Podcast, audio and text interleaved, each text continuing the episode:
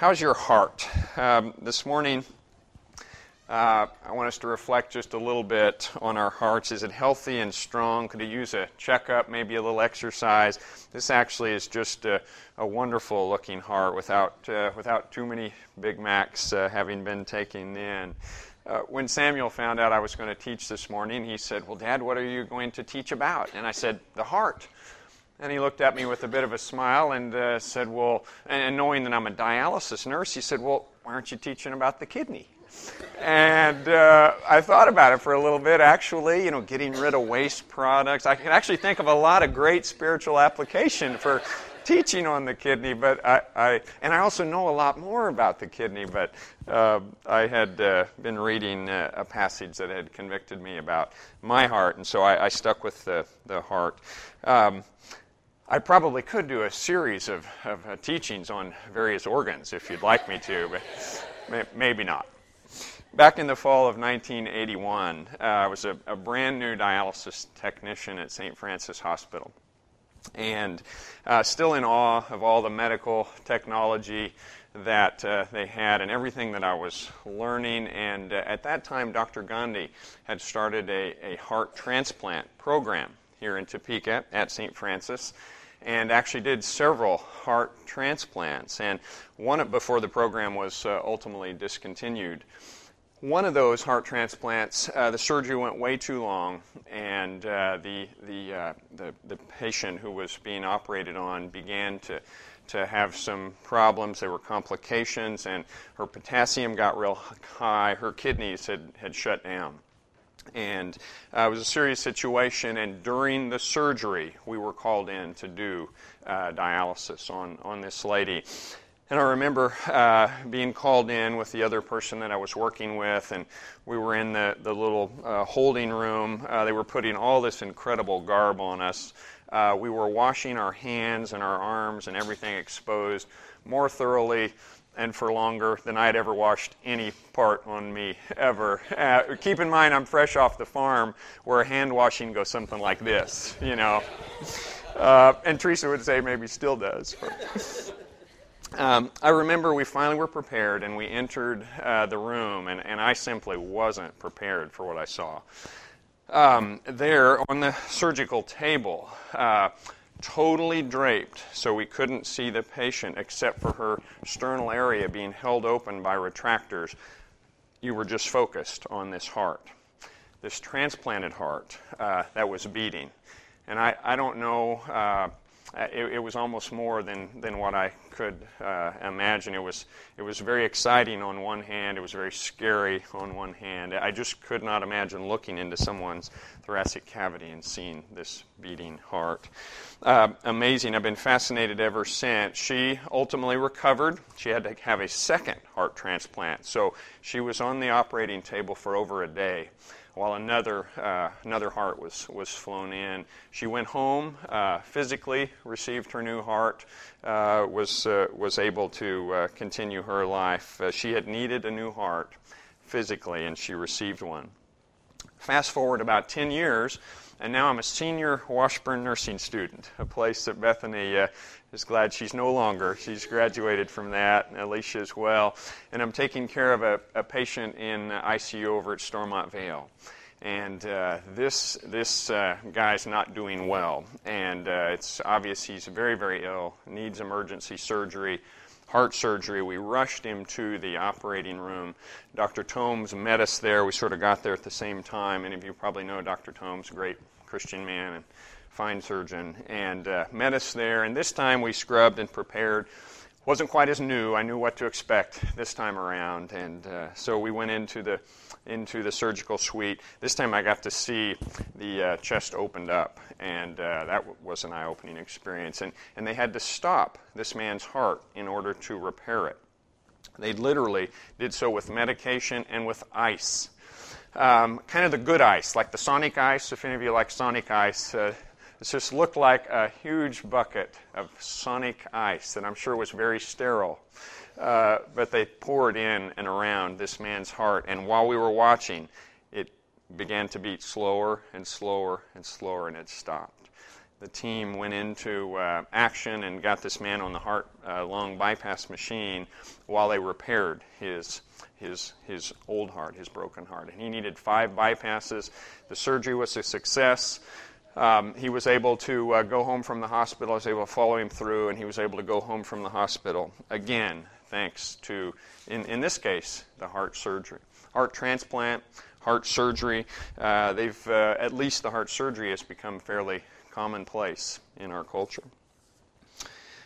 But you probably know I'm not going to spend all this time talking about the physical heart. Um, how's your heart? Mosby's medical dictionary describes the heart as a fist sized organ. I remember on the farm growing up, I always thought it was much bigger than this, but this is the actual size. A fist sized organ in your chest or thoracic cavity that pumps blood throughout the body.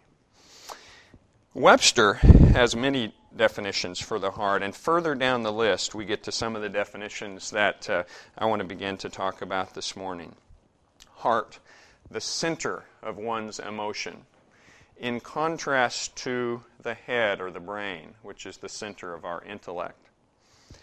Heart, the center of an object, the very heart of an object. The innermost thought or conscience of a person Here's one I probably like the best one's essence, the essence of who a person is. To the Jews, the heart was a person's real identity. It represented who they really were as God knew them. And as I said earlier, I do recognize the benefit of being physically fit, and I don't want to downplay that at all, but this morning I want to challenge us to be spiritually fit as well. How's your spiritual heart? Turn, if you would, to uh, Ezekiel chapter 36, and in a few moments we'll read some of the verses from there. And by the way, um, this teaching this morning is for me.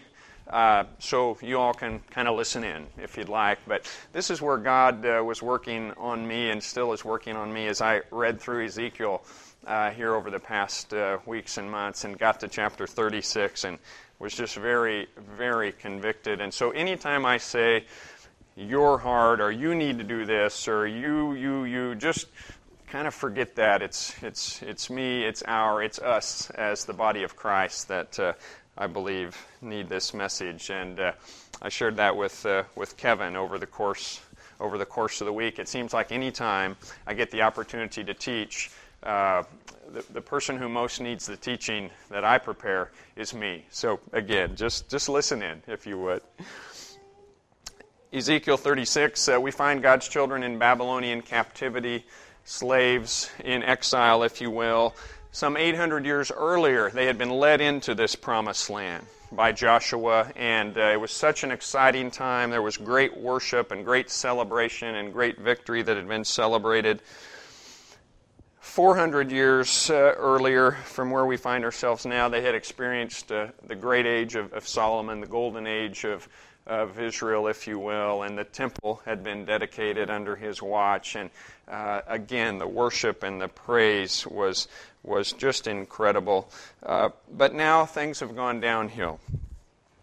And I think a key word here is they've gone downhill gradually, sort of one step at the time. And, and that's the way it usually happens, isn't it? We usually don't go from here to here without a lot of little steps along the way. And it was certainly true for, for uh, God's, God's children.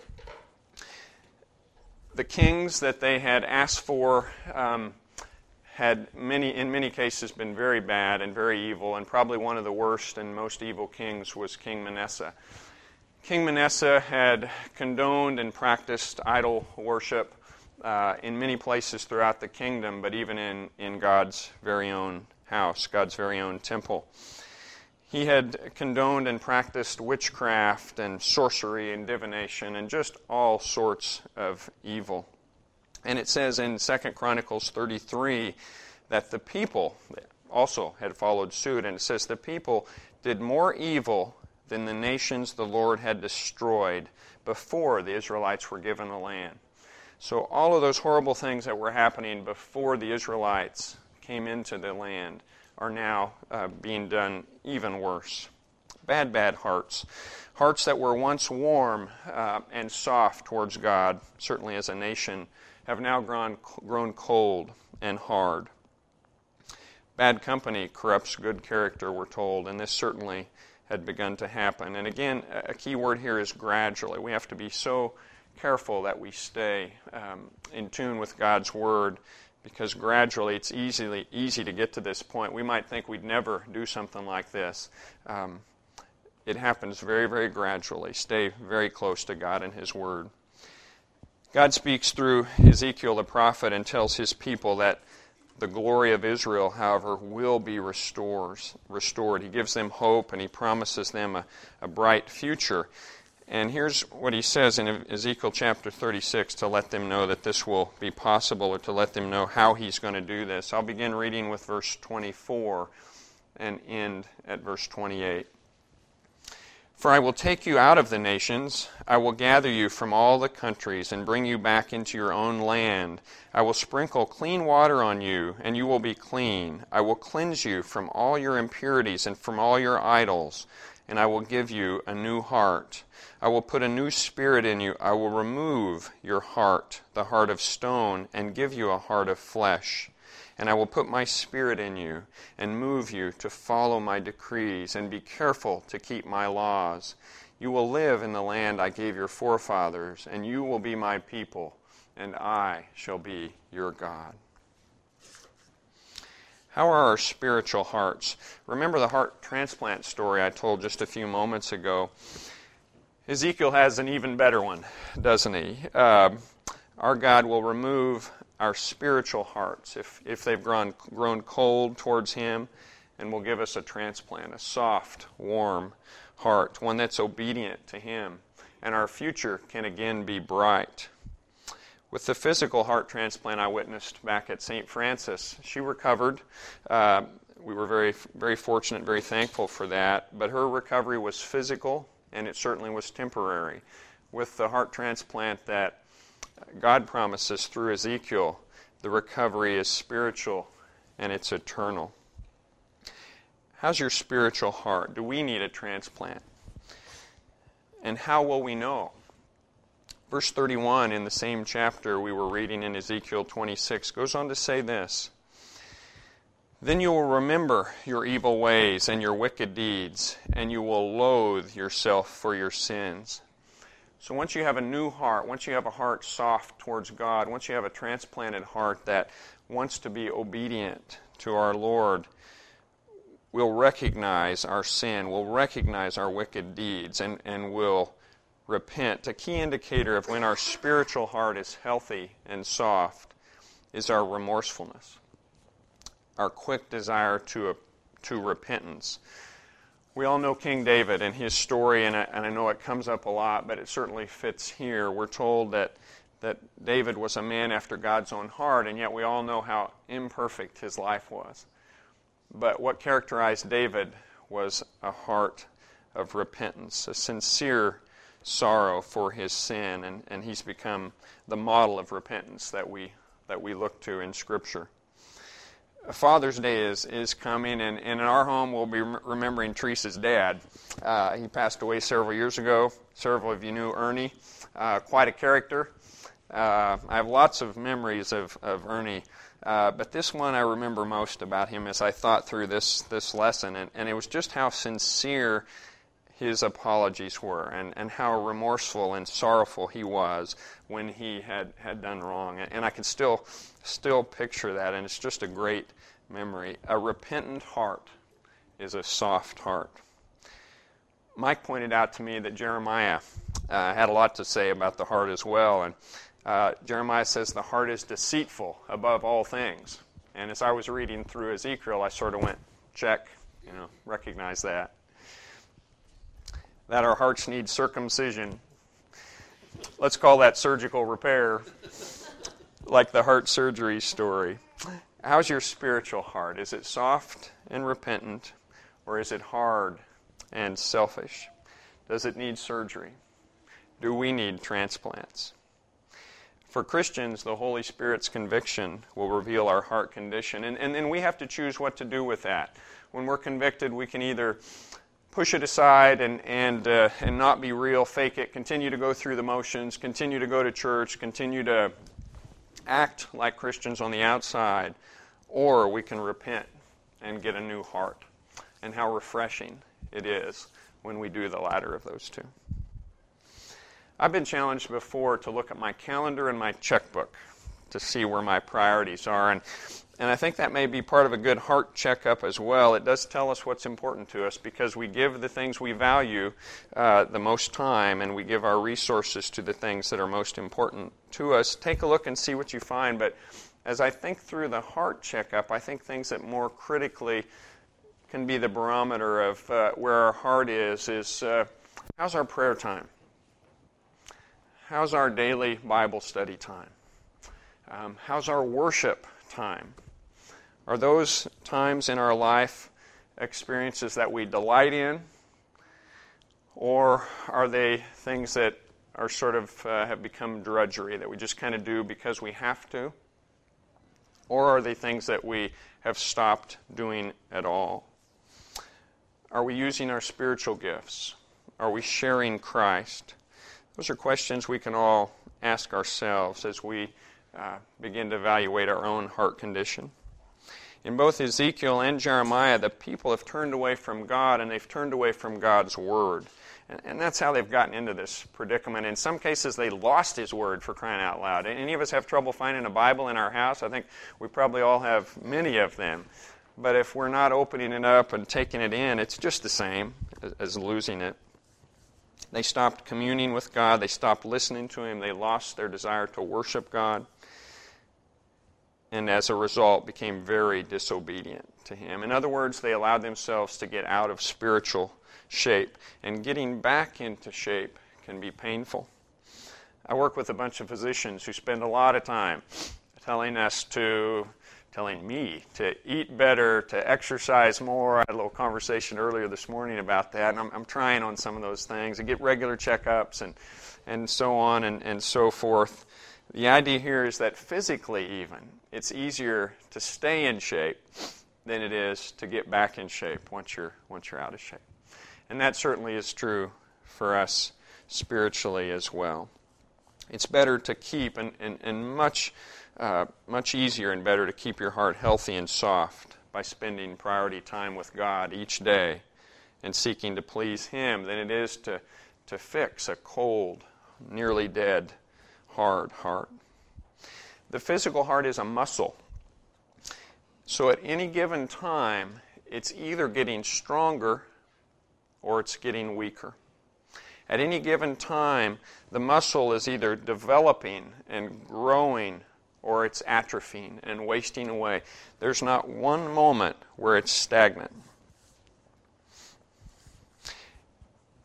And it's like that with our spiritual heart as well we're either growing warmer and softer towards our Lord, or we're growing colder and harder towards Him. And we may not sense it at the moment, but just, just trust me, write it down. I guarantee if we're not growing closer to Christ, then just by default, we're growing away from Him.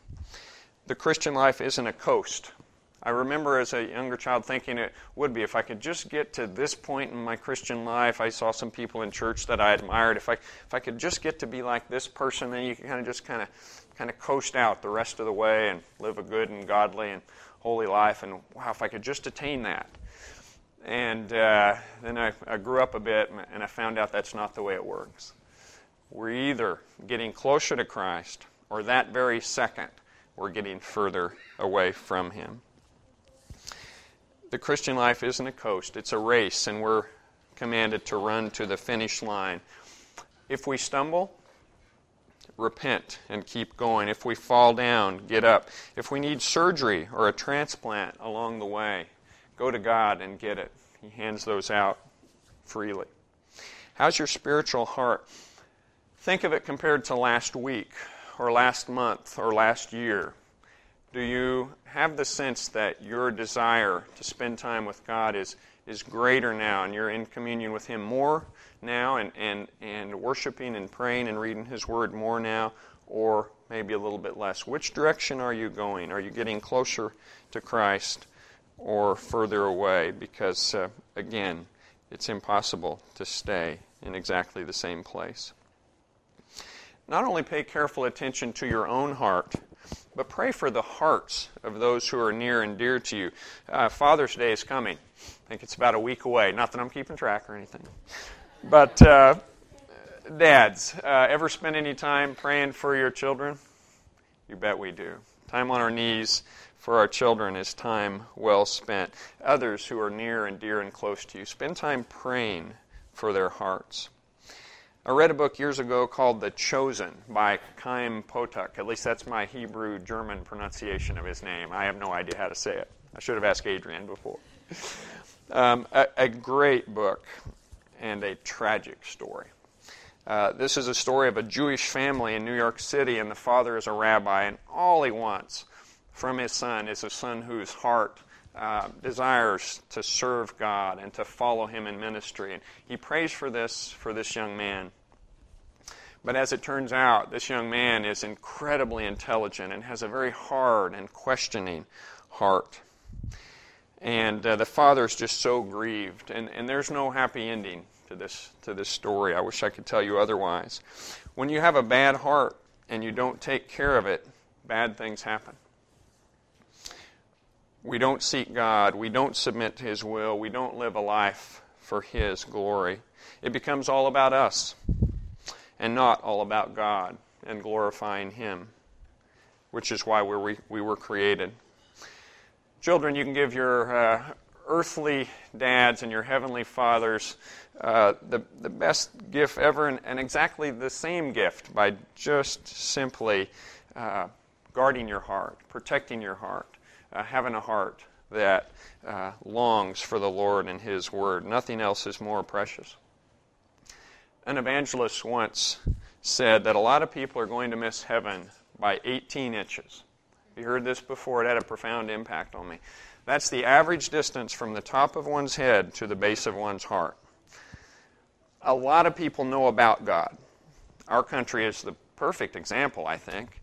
A lot of people know about God. But that's not what God wants. God wants our heart. And so to know Him and to desire Him and to have a relationship with Him, that's what happens in our hearts. How's our spiritual heart? The good news is that with our God, there's always hope. And there's always hope. He's merciful, He's forgiving. He has His spiritual surgical knife ready for when we need it. Uh, this morning during uh, during worship time uh, before everyone else got here, uh, Kathy said this: "Sign your consent. Let God do whatever surgical procedure He wants to do on you, whether it's a transplant, whether it's surgery." Uh, he knows you inside and out. Just, just as a Christian, it was a great word picture for me. Just sign your consent. Let Him do with you what He wants and needs to do with you. In Joel chapter 2, verse 12 and 13, God says, Even now, declares the Lord, return to me with all your heart. Return to me with all your heart, with fasting and weeping and mourning. Rend your heart and not your garments. Return to the Lord your God, for he is gracious and compassionate, slow to anger, abounding in love and he relents from sending calamity. How's our spiritual heart? Are we exercising it daily in God's Word? Is it soft and healthy, or does it need a little surgery, maybe even a transplant? If you think about it as we go through life, very few of us go through life with ending up, without ending up in a hospital somewhere, getting a surgical procedure done. And, and certainly the same is true of the Christian life it's, it's not always going to go perfectly for us, is it? So when, when we need to go under God's knife, when we need a little surgery, when we need our heart taken care of, uh, fall on His grace and mercy and allow Him to do what He needs to in our lives. Let's pray. Lord, you have told us above all else to guard our hearts for it is the wellspring of life. Everything we do flows out of our heart, out of that part of us that you know that, uh, Lord, we give to you. And this morning, uh, through the words of the prophet Ezekiel from Lord, uh, several thousand years ago, it's just amazing to me how alive your word is yet today and how it, it speaks to us and speaks to me. And Lord, I pray that you would just help us to have hearts that are soft and tender and warm towards you. In Jesus' name, amen.